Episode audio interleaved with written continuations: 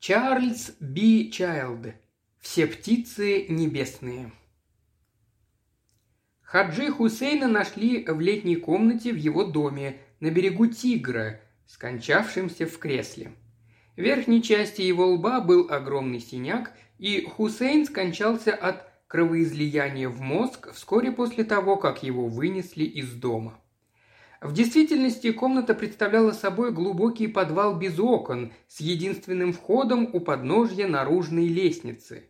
На крышу вела вентиляционная шахта, в которую попадал свежий воздух речного бриза, превращавший это помещение в отличное убежище от дневного зноя. Инспектор Шафик из отдела уголовного розыска багдадской полиции по достоинству оценил прохладу, царившую в летней комнате. Снаружи яркий полуденный свет солнца отражался от плиток, покрывавших двор. Пропитанная потом рубашка инспектора прилипла к его худому телу и доставляла ему мучения. Шафик был привередлив в одежде. Утирая смуглое лицо платком, смоченным флердоранжевой водой, Примечание. Вода цветков апельсинового дерева получается путем перегонки паров эфирного масла из цветков померанца, обладает освежающим и успокаивающим свойствами. Он заявил, «Считаю неразумным, чтобы люди умирали в такой жаркий день». Его помощник, высокий и невозмутимый сержант по имени Абдулла, понимал, почему инспектора так взволновала смерть Хаджи Хусейна, которого в Багдаде любили и почитали, и который возглавлял религиозный суд, решавший различные мусульманские проблемы, такие как разводы, богословные споры и земельные тяжбы. Недавно старый Хусейн вынес решение, касающееся имущества, завещанного одной шефиитской общине в Загросе, Примечание. Шефииты – последователи одной из правовых школ в суннитском исламе, основателем которой является исламский богослов и правовед Мухаммед ибн Идрис Аш-Шафии, живший в VIII веке. Загроз – горная местность на севере Ирака. Он принял сторону родственников, которые подали жалобу на членов общины, злоупотребивших своим влиянием на ныне усопшего. В результате шефииты, небольшая, но крайне фанатичная сектантская группа, пригрозила судье расправой, а к дому Хаджи была представлена полицейская охрана.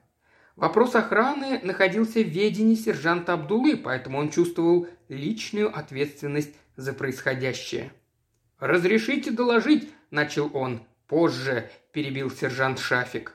«Я еще не переварил медицинское заключение, а это весьма неаппетитное блюдо. Мне сказали, что удар такой силы мог бы убить и молодого человека, а Хаджи был стар и немощен. Вот если бы он упал и ударился обо что-нибудь...»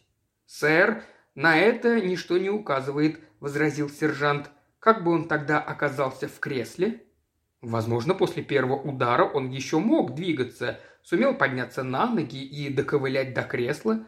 Возможно также, что он был в сознании до тех пор, пока в его черепе не образовался сгусток крови. У инспектора были не совсем обычные серовато-коричневые глаза, тусклые и невыразительные, за исключением тех случаев, когда он приходил в волнение. Он огляделся вокруг, пытаясь представить себе, что же произошло. Комната была обставлена очень просто. Раскладная кровать, кресло, несколько стульев, соломенные циновки на кафельном полу, прикроватная лампа. Возле лампы лежал раскрытый томик Корана, который, видимо, был отброшен так поспешно, что края некоторых листов загнулись. Легкое одеяло было откинуто к изножью кровати. «Складывается впечатление», — сказал Шафик, — «что на подушке покоилась голова. Хаджи, видимо, отдыхал. Но положение Корана и одеяла говорит нам о том, что его сон был грубо прерван. Нападение произошло вскоре после того, как он прилег, иначе он вряд ли бы читал. Пожилые люди редко засыпают сразу. Инспектор сложил на груди свои худые руки и посмотрел на сержанта. Тот понял, чего от него ждут, и тут же начал зачитывать записи из своего блокнота. «Итак, сэр, Хаджи отправился в летнюю комнату после полуденной молитвы. Его сопровождал слуга по имени Мурат, который закрыл за хозяином дверь и приступил к другим своим обязанностям. Мурат, ко всему прочему, сторож. «Где находился ты, Абдулла?» «Я был во дворе, сэр. Откуда мог наблюдать за всеми обитателями дома?» «Это, во-первых, господин Романи, племянник покойного, приехавший из Амары». Примечание. Эль-Амара – город на юго-востоке Ирака. «Адвокат, я о нем слышал», – сказал Шафик. «Затем господин Садир, молодой человек, который тут живет. Отец Садира умер два месяца назад. Опекуном юноши стал Хаджи, который много лет дружил с его отцом. И мне кажется странным, добавил Шафик, что взрослому человеку вдруг потребовался опекун. Хотя ходят слухи, что Садир предпочел бы уехать из Багдада в Каир, где жизнь гораздо более веселая. «Город греха», – проворчал сержант. Какой-нибудь крот, заметил Шафик, без сомнения назовет жаворонка греховным созданием. Однако продолжай. Сэр, и господин Садир, и господин Романи тоже решили укрыться от жары. Их спальни находятся на втором этаже, слуги также были в своих комнатах, только Мурат остался на улице, он стоял у ворот, и я хорошо его видел. Сержант откашлялся, потом встал по стойке смирно и сказал бесцветным голосом – Теперь я хочу сделать признание». «Ты что, заснул?» «Сэр, из-за жары я задремал. Совсем ненадолго, всего на несколько минут, но я все равно заслуживаю строгого выговора. Когда я открыл глаза, то увидел Мурада, который бежал к летней комнате. Я его остановил, и он сказал, что услышал, как открылась дверь, и ему показалось, что хозяин его зовет. Мы пошли вместе, дверь действительно была открыта, и мы увидели, что в кресле скорчился Хаджи. Я послал Мурада за господином Романи, который тотчас же явился. Несмотря на мои протесты, он отнес своего дядю в комнату наверх. Перемещать его было неразумно, но в данном случае это, вероятно, не имело большого значения. Вы обыскали комнату после того, как Хаджи унесли? Со всей тщательностью. Там не было ничего, что напоминало бы орудие нападения. А где был господин Садир? «В своей комнате, сэр. Он крепко спал, и его пришлось разбудить». Инспектор осмотрел голые стены и потолок летней комнаты. Стены были глухими, а единственным отверстием в потолке был вход в вентиляционную шахту, которая представляла собой узкий дымоход и начиналась на высоте примерно 6 футов от пола. Далеко вверху Шафик разглядел маленький квадратик дневного света. В вентиляционной шахте раздавалось эхо от щебетания множества птиц, и это напоминало инспектору о том, что старик любил пернатых и позволял им видеть гнезда в его саду. «Тут, конечно, прохладно», — сказал Шафик, — «но очень уж неспокойно, птицы шумят». «Ну и болван же я!» — вдруг хлопнул себя по лбу сержант Абдулла. «Забыл рассказать вам о птице». «О птице?» «О мертвой птице, сэр. Она была зажата в руке Хаджи, а его рука лежала на коленях. Я прихватил эту птицу как улику. Он достал какой-то комочек, состоявший из белых и черных перьев. У печуги был раздвоенный хвост и крылья с заостренными кончиками. На грудке легкий пушок, характерный для птенца. «Стриж», — сказал Шафик и прикоснулся пальцем к безвольно свисавшей головке. Шейка сломана. Он умер совсем недавно. Ленивый птенец, который не желал летать, пока его не вытолкнули из гнезда. Возможно, он упал в вентиляционную шахту или свалился прямо к двери. Шум мог потревожить Хаджи, заставить его подняться с кровати и открыть дверь. А вдруг инспектор замолчал и бросил пытливый взгляд на Абдулу. Выражение лица сержанта говорило само за себя, и Шафик с возмущением в голосе спросил. «Ты хочешь сказать, что кто-то мог ждать снаружи за дверью?» «Сэр, такая мысль действительно приходила мне в голову».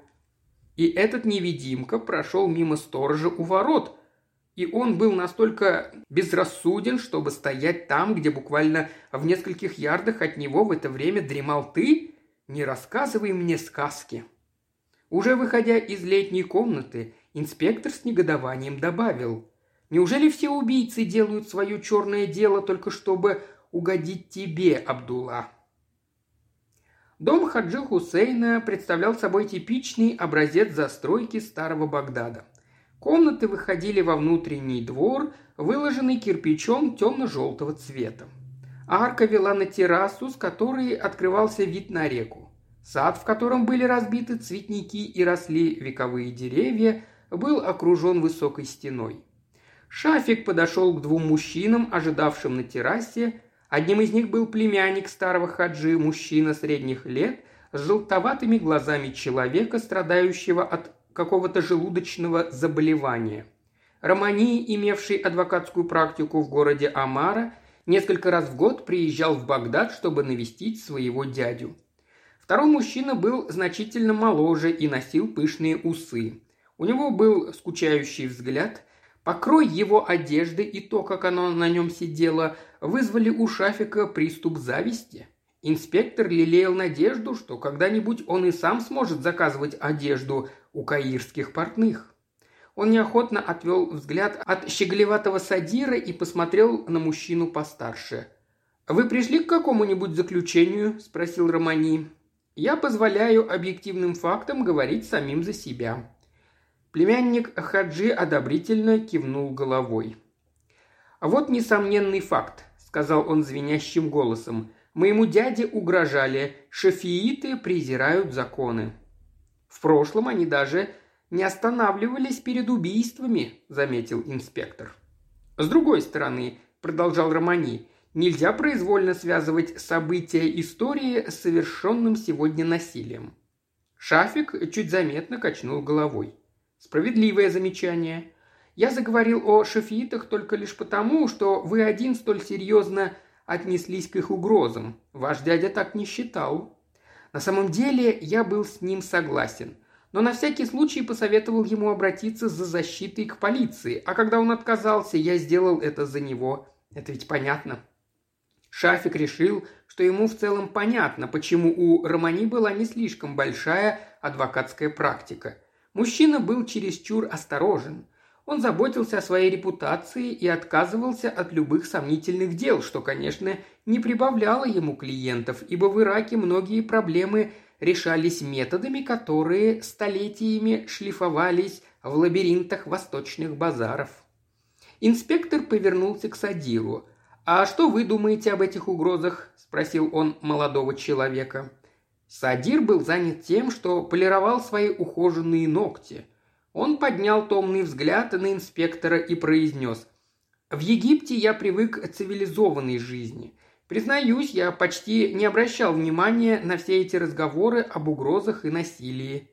Садир вытер лицо носовым платком. «Какая дикая жара!» – пожаловался он – «Скучаете по Каиру?» – спросил Шафик. Явно польщенный тем, что хоть кто-то его понимает, Садир стал более откровенным. «Это место меня жутко угнетает», – сказал он. «Здесь нет никакой красоты. Жизнь груба, так не хватает урбанистики». «Не отвлекай нас своими глупостями, Садир», – перебил его Романи. Я знаю, что ты хочешь вернуться в Каир. Лично меня это мало интересует, но имеется определенный юридический аспект. Мой дядя был оформлен твоим опекуном на двухлетний период, хотя об этом мы поговорим позже». Молодой человек вспыхнул, отвернулся и устремился к краю террасы. Романи покачал головой и строго промолвил. «Никакого чувства ответственности. Инспектор, у вас еще остались вопросы?» Я только хотел спросить, вы полностью исключаете возможность стороннего вторжения?» Племянник Хаджи бросил взгляд на реку, на рыбака, который стоял на мелководье с поднятой рукой и готовился забросить его в воду тяжелую сеть. «Я ничего не исключаю», — сказал он наконец, «но как злоумышленник мог пройти мимо полицейской охраны? И, например, обратите внимание на высоту стены со стороны реки. Тигре сейчас самый низкий уровень воды. До места, где стоит тот рыбак, футов 30. Дверь лестницы, ведущей к воде, всегда заперта. «А что вы можете сказать о Мураде, стороже вашего дяди?» – перебил Шафик Романи. Я считаю, что это преданный и заслуживающий доверия человек. У него курдское имя, а ведь секту шефиитов составляют курды. Примечание. Курды – этническая группа на Ближнем Востоке. Большинство курдов – мусульмане-сунниты, придерживающиеся преимущественно шефиитского учения. «Не желаю этого слушать. То, что вы говорите, это клевета и оскорбление. Как юрист, я советую вам быть осторожнее со словами». Инспектор подумал о том, что этот человек, вероятно, проверяет даже температуру воды в ванне, прежде чем сунуть туда ногу.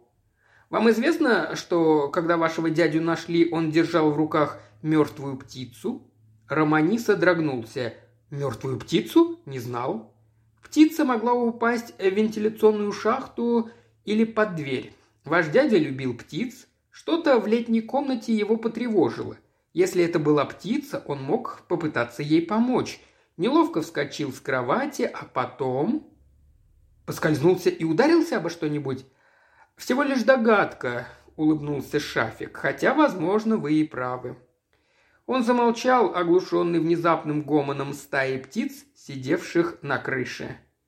«Как сильно они шумят!» – покачал головой инспектор. «Я не разделяю пристрастия моего дяди к птицам. Он не позволил бы уничтожить ни одного гнезда». Шафик с любопытством посмотрел на мужчину.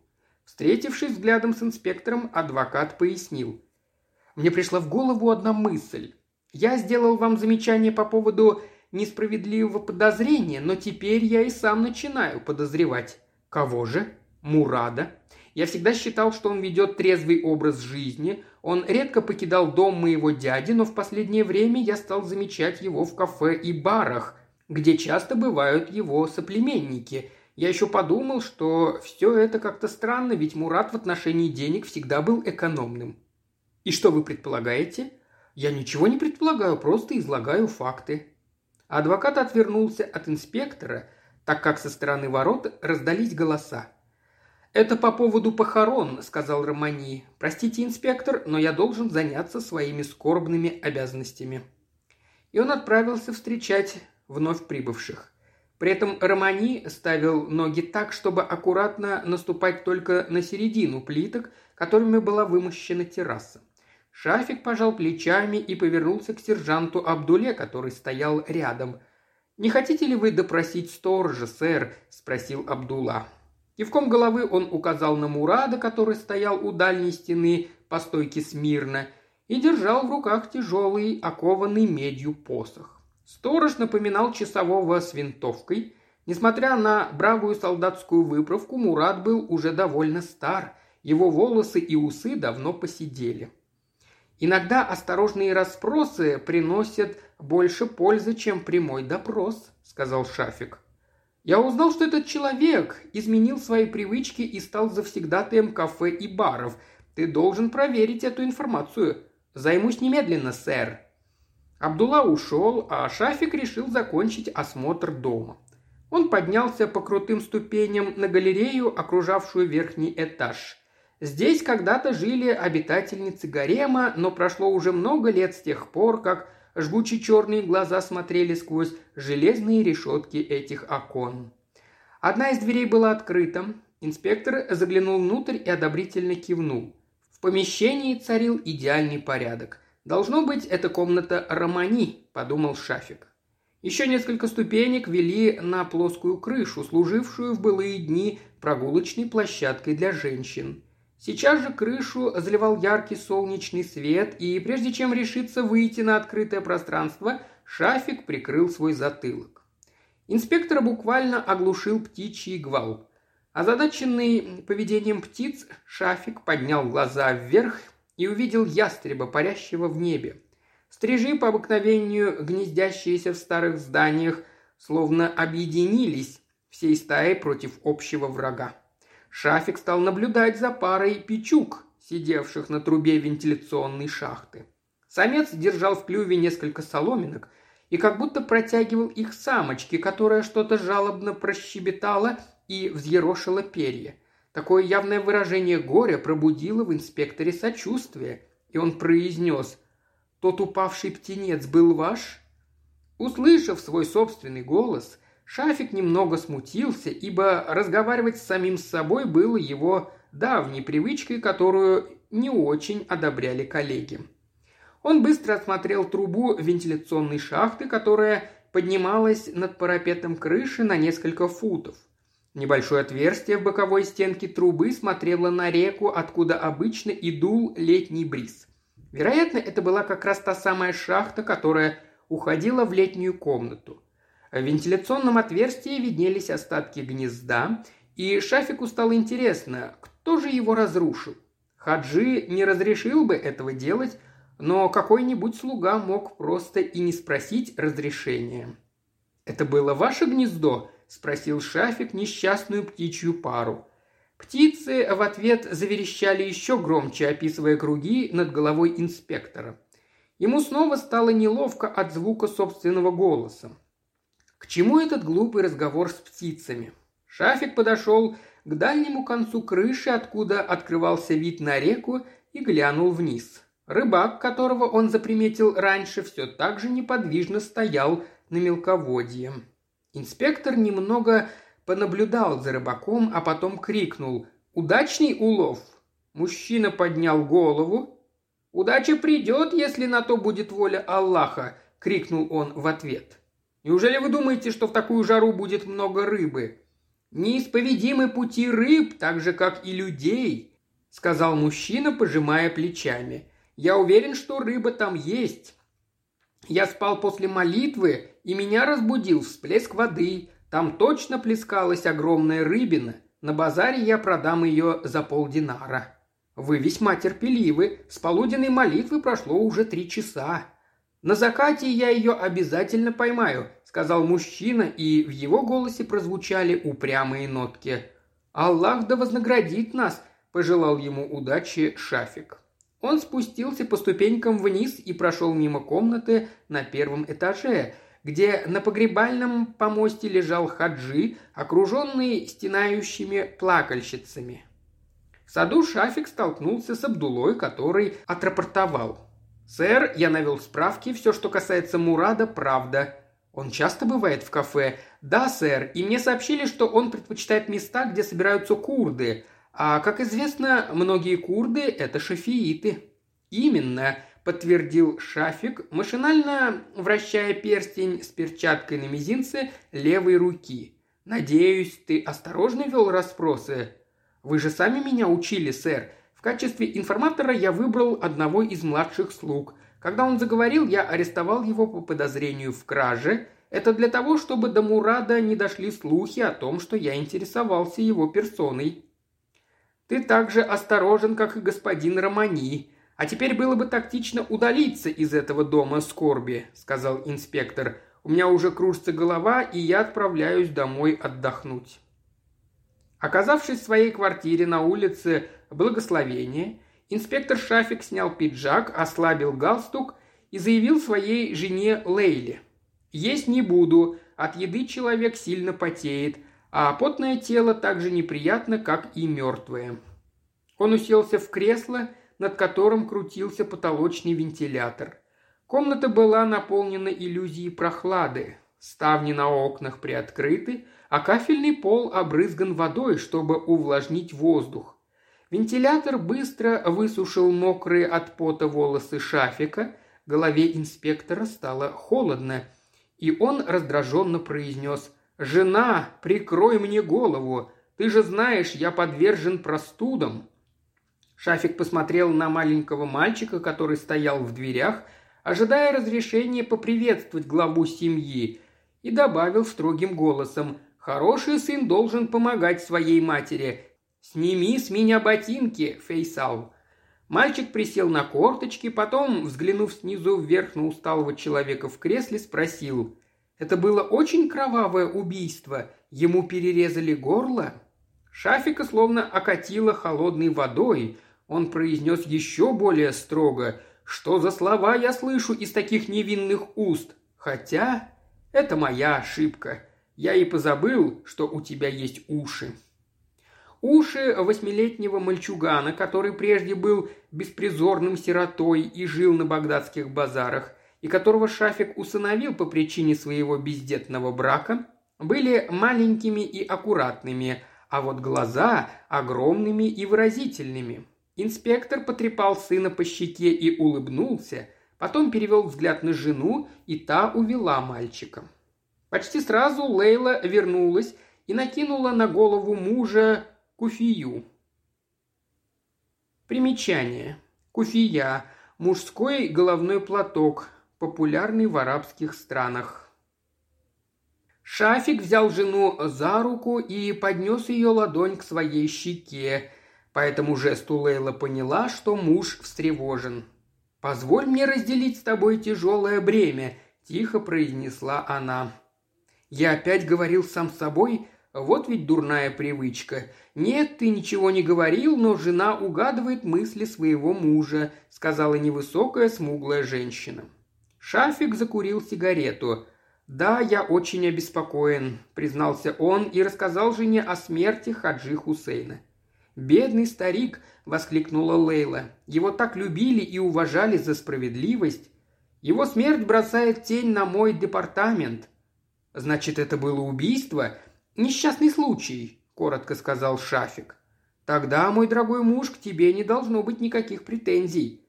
Женщины похожи на страусов –– проворчал Шафик. «Также ищут кучу песка, куда можно спрятать голову при встрече с неприятными фактами. Хаджи умер в окружении мужчин, поэтому я несу ответственность, и неважно, был ли это несчастный случай или нет». «Но все-таки это был несчастный случай», – настаивала Лейла.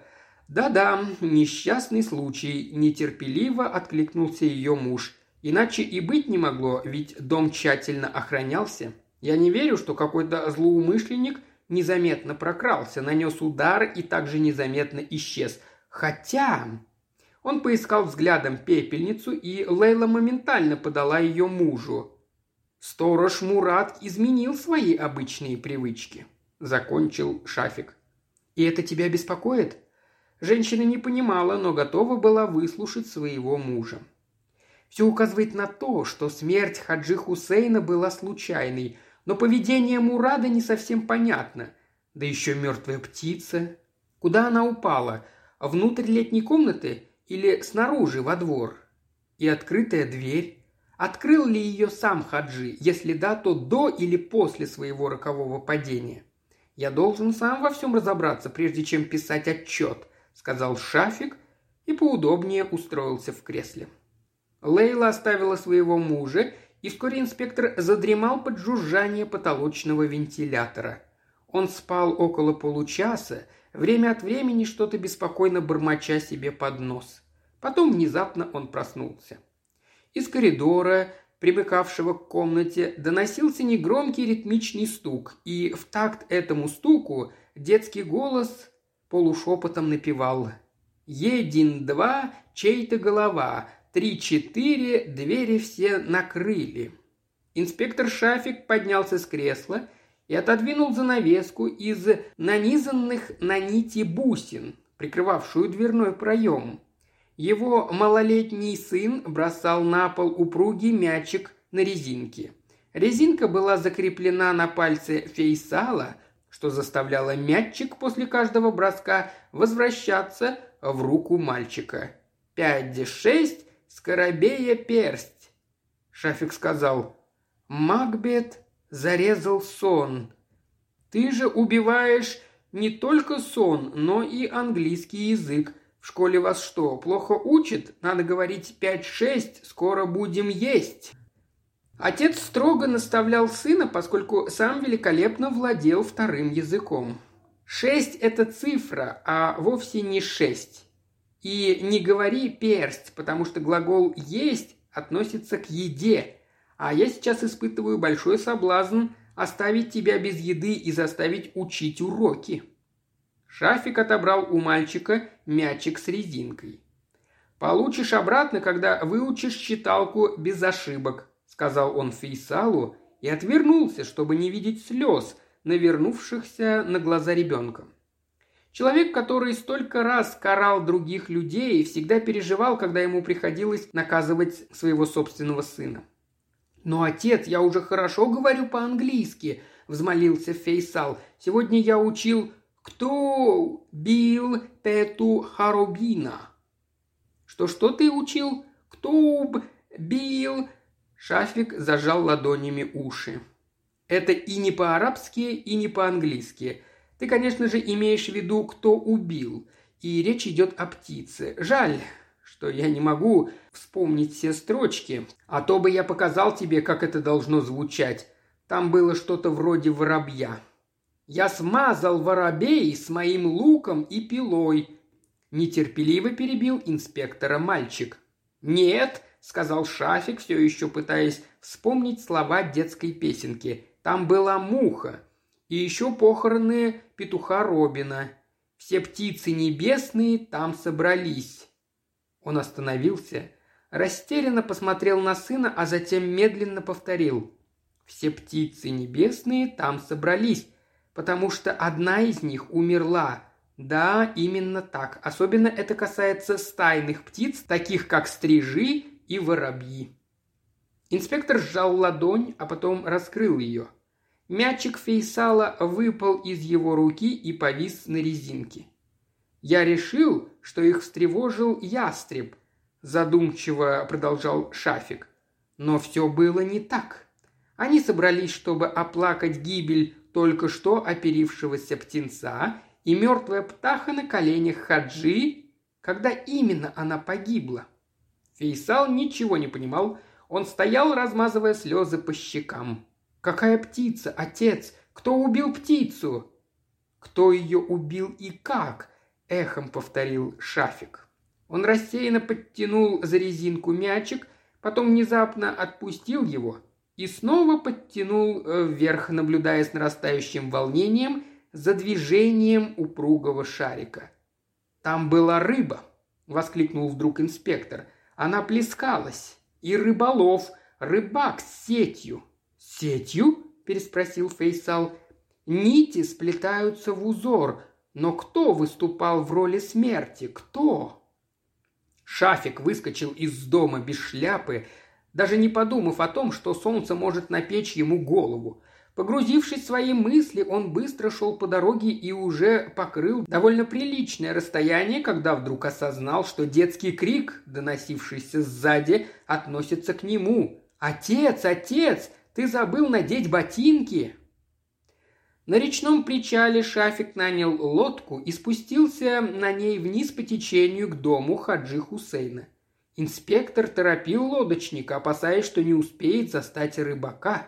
Однако мужчина все еще был там. Он поднял взгляд и укоризненно покачал головой, когда лодка подошла к высокой стене.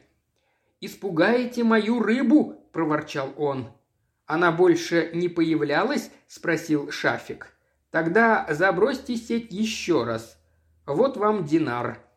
Покажите ваше мастерство, забросьте сеть именно в то место, где вы видели всплеск. Рыбак раскрутил кастинговую сеть и метнул ее от себя. Примечание.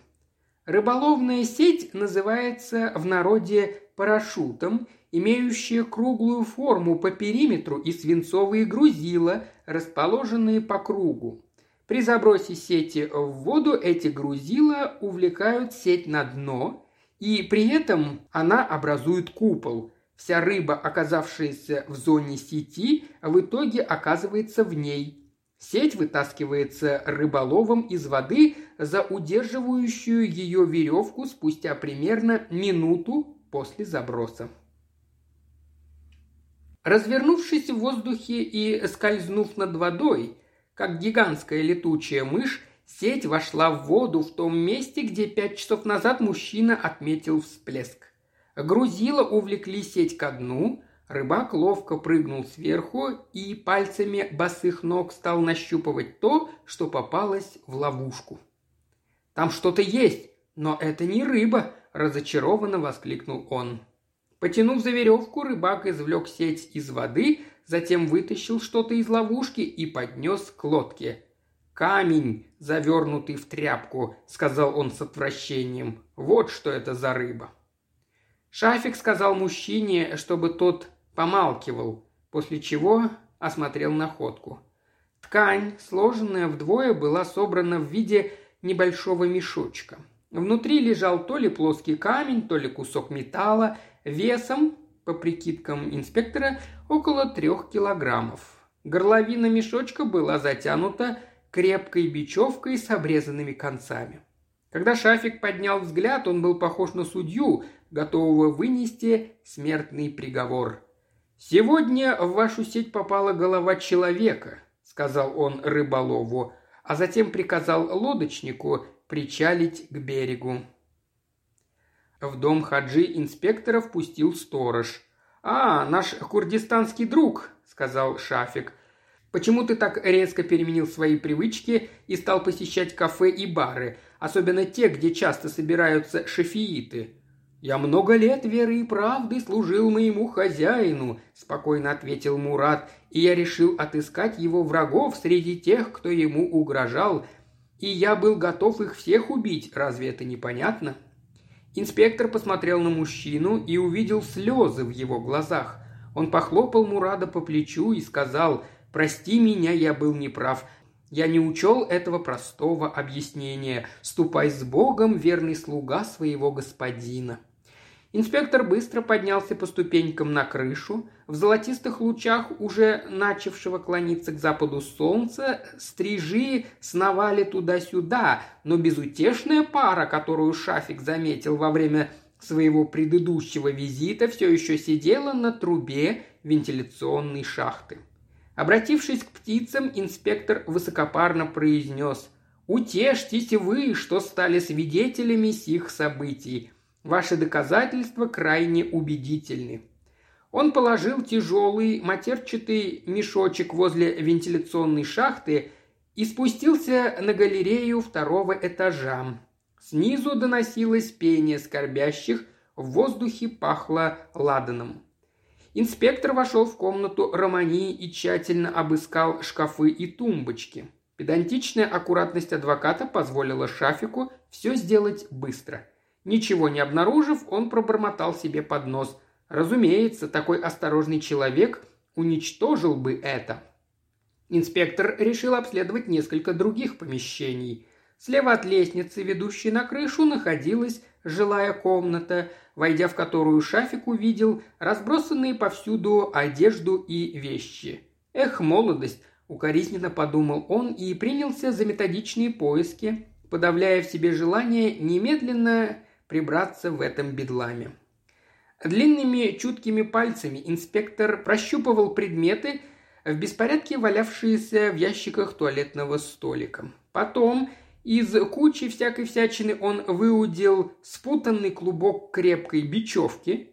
Положив клубок в карман, Шафик продолжил поиски. Он нашел письма с каирскими почтовыми штемпелями. Бегло просматривая их, Шафик не обратил внимания на то, что пение внизу прекратилось. Это означало, что церемония подготовки тела Хаджи Хусейна к погребению закончилась. Инспектор все еще читал, когда какое-то инстинктивное чувство заставило его поднять голову. В дверях комнаты стоял Садир, а за его спиной маячила фигура Романи. «Что вы делаете в моей комнате?» – недовольным тоном спросил Садир. «Читаете мои письма?» «Вы должны объясниться, инспектор», – прервал его Романи строгим голосом. «Я категорически возражаю против несанкционированных действий. Как адвокат я гиена», – снова заговорил Садир. «Всегда следует за львом. Но я пока никого еще не убил». «Я подам жалобу», Кое-кто уже подал жалобу и ждет на крыше. Давайте пройдем к ним». Инспектор слегка поклонился и сделал рукой приглашающий жест. Он вывел обоих мужчин из комнаты, и все трое стали подниматься по ступенькам. У Садира был ошеломленный вид, Романи шел, опустив голову. Никто не проронил ни слова. Когда они оказались на крыше, Шафик сказал меня сбила с толку открытая дверь летней комнаты, но теперь я знаю, кто ее открыл. Хаджи получил смертельный удар, но пока он был жив, он сумел доковылять до двери, чтобы позвать на помощь. Однако было уже слишком поздно. Он успел только открыть дверь и рухнуть без сил в кресло. «Несчастный случай», — заявил Романи. «Мой дядя споткнулся и упал. Это было убийство». «Но он был один в комнате?» «Да», — сказал Шафик, — «он был один, и все же на него напали. Я покажу вам, как это было сделано. Но нам не хватает мертвой птицы. Птенца. Здесь, в гнезде, птенец был». Инспектор показал на трубу вентиляционной шахты. «Ваш дядя не позволял разрушать гнезда, но это гнездо пришлось ликвидировать, чтобы освободить вентиляционный канал. Следы на камне доказывают, что это было сделано недавно. Еще более убедительным является возбуждение и волнение птиц. Вы обратили внимание, сколько стрижей здесь собралось? Целая стая поддерживает скорбящую семейную пару. «Ближе к делу», – потребовал Романи. «Про птиц я ничего не знаю». «А у меня, к счастью, есть сын», – заметил Шафик, который вспомнил английский детский стишок. Но продолжим. Гнездо было разрушено, а птенца, которому свернули шею, сбросили в вентиляционную шахту в качестве своеобразной приманки для старика, любившего птиц. Инспектор переводил взгляд с одного мужчины на другого. Адвокат был сосредоточен. Его лоб пересекли морщины, как будто он о чем-то напряженно думал. Садир пожевывал нижнюю губу и выглядел очень удивленным. Хаджи читал, продолжил инспектор Шафик – его потревожило падение птицы, и он встал с кровати, чтобы оказать ей помощь. Он поднял птенца, гадая, что стало причиной его гибели, и, естественно, заглянул в канал вентиляционной шахты, а потом произошло вот что.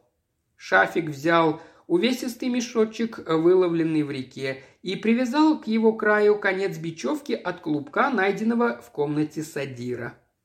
Вот так можно убить человека, сказал он, как бы между прочим, и, зажав другой конец бечевки в руке, опустил импровизированный груз в вентиляционную шахту. В сложенном из кирпича канале вентиляционной шахты ничто на протяжении 40 футов не препятствовало падению груза. Когда мешочек ударился о пол летней комнаты, звук удара эхом отозвался в шахте. «Не совсем чистый эксперимент», – извинился Шафик. Когда груз ударил Хаджи по голове, было не так много шума. Можно рассчитать силу падения трехкилограммового груза с высоты 40 футов. Меткости особой не требовалось, отверстие шахты маленькое, а мишень довольно большая. Даже скользящий удар по голове оказался бы смертельным для немощного старика. Инспектор замолчал и в первый раз посмотрел прямо в глаза Садиру. Молодой человек открыл было рот, однако не произнес ни слова. А затем, безжалостно продолжал инспектор, вы вытащили орудие убийства, обрезали бечевку, бросили мешочек в реку. Обрезали, потому что боялись, что бечевка будет плавать на поверхности воды. Но насколько безрассудно с вашей стороны было бы оставлять эту улику в собственной комнате. В любом случае, вы планировали ловко воспользоваться глупыми угрозами, которые делали в адрес вашей жертвы совершенно безобидные люди. Вы вполне обоснованно решили, что если дом будут охранять полицейские, то смерть человека в запертой комнате будет считаться несчастным случаем. И вы оказались бы правы, если бы птицы-родители не подняли крик из-за смерти своего птенца – если бы мой сын не играл с мячиком на резинке, и эта игрушка не дала бы толчок моей мысли, и если бы рыбак не был столь терпеливым. Романи покачал головой и произнес высоким голосом. В этой версии есть слабое место. Каков был мотив предполагаемого преступления? Вы сами нам сказали, что этот несчастный молодой повеса предпочитал Багдаду Каир – Имеются письма от некой женщины, и содержание этих писем предполагает мощный мотив. Садир отчаянно желал вернуться к этой женщине, но Хаджи был назначен его опекуном и поэтому контролировал как денежные средства, так и свободу передвижения Садира. Молодой, избалованный, эгоистичный. Полагаю, господин Романи, для вас это звучит убедительно?» Убаюканной интонацией собственного голоса инспектор оказался не готов к тому, что произошло дальше. Адвокат стремительно повернулся к Садиру и схватил его за горло. «Ты убил моего дядю! Убил моего дядю!» – закричал он, вынуждая молодого человека опуститься на колени. Шафик поспешил на помощь Садиру и вырвал его из мертвой хватки Романи. «Держите себя в руках», – резко сказал он и, улыбнувшись, добавил. «Какая гамма эмоций! Какая глубина чувств! Превосходно! И так необычно для такого сдержанного и осторожного человека, как вы, господин Романи.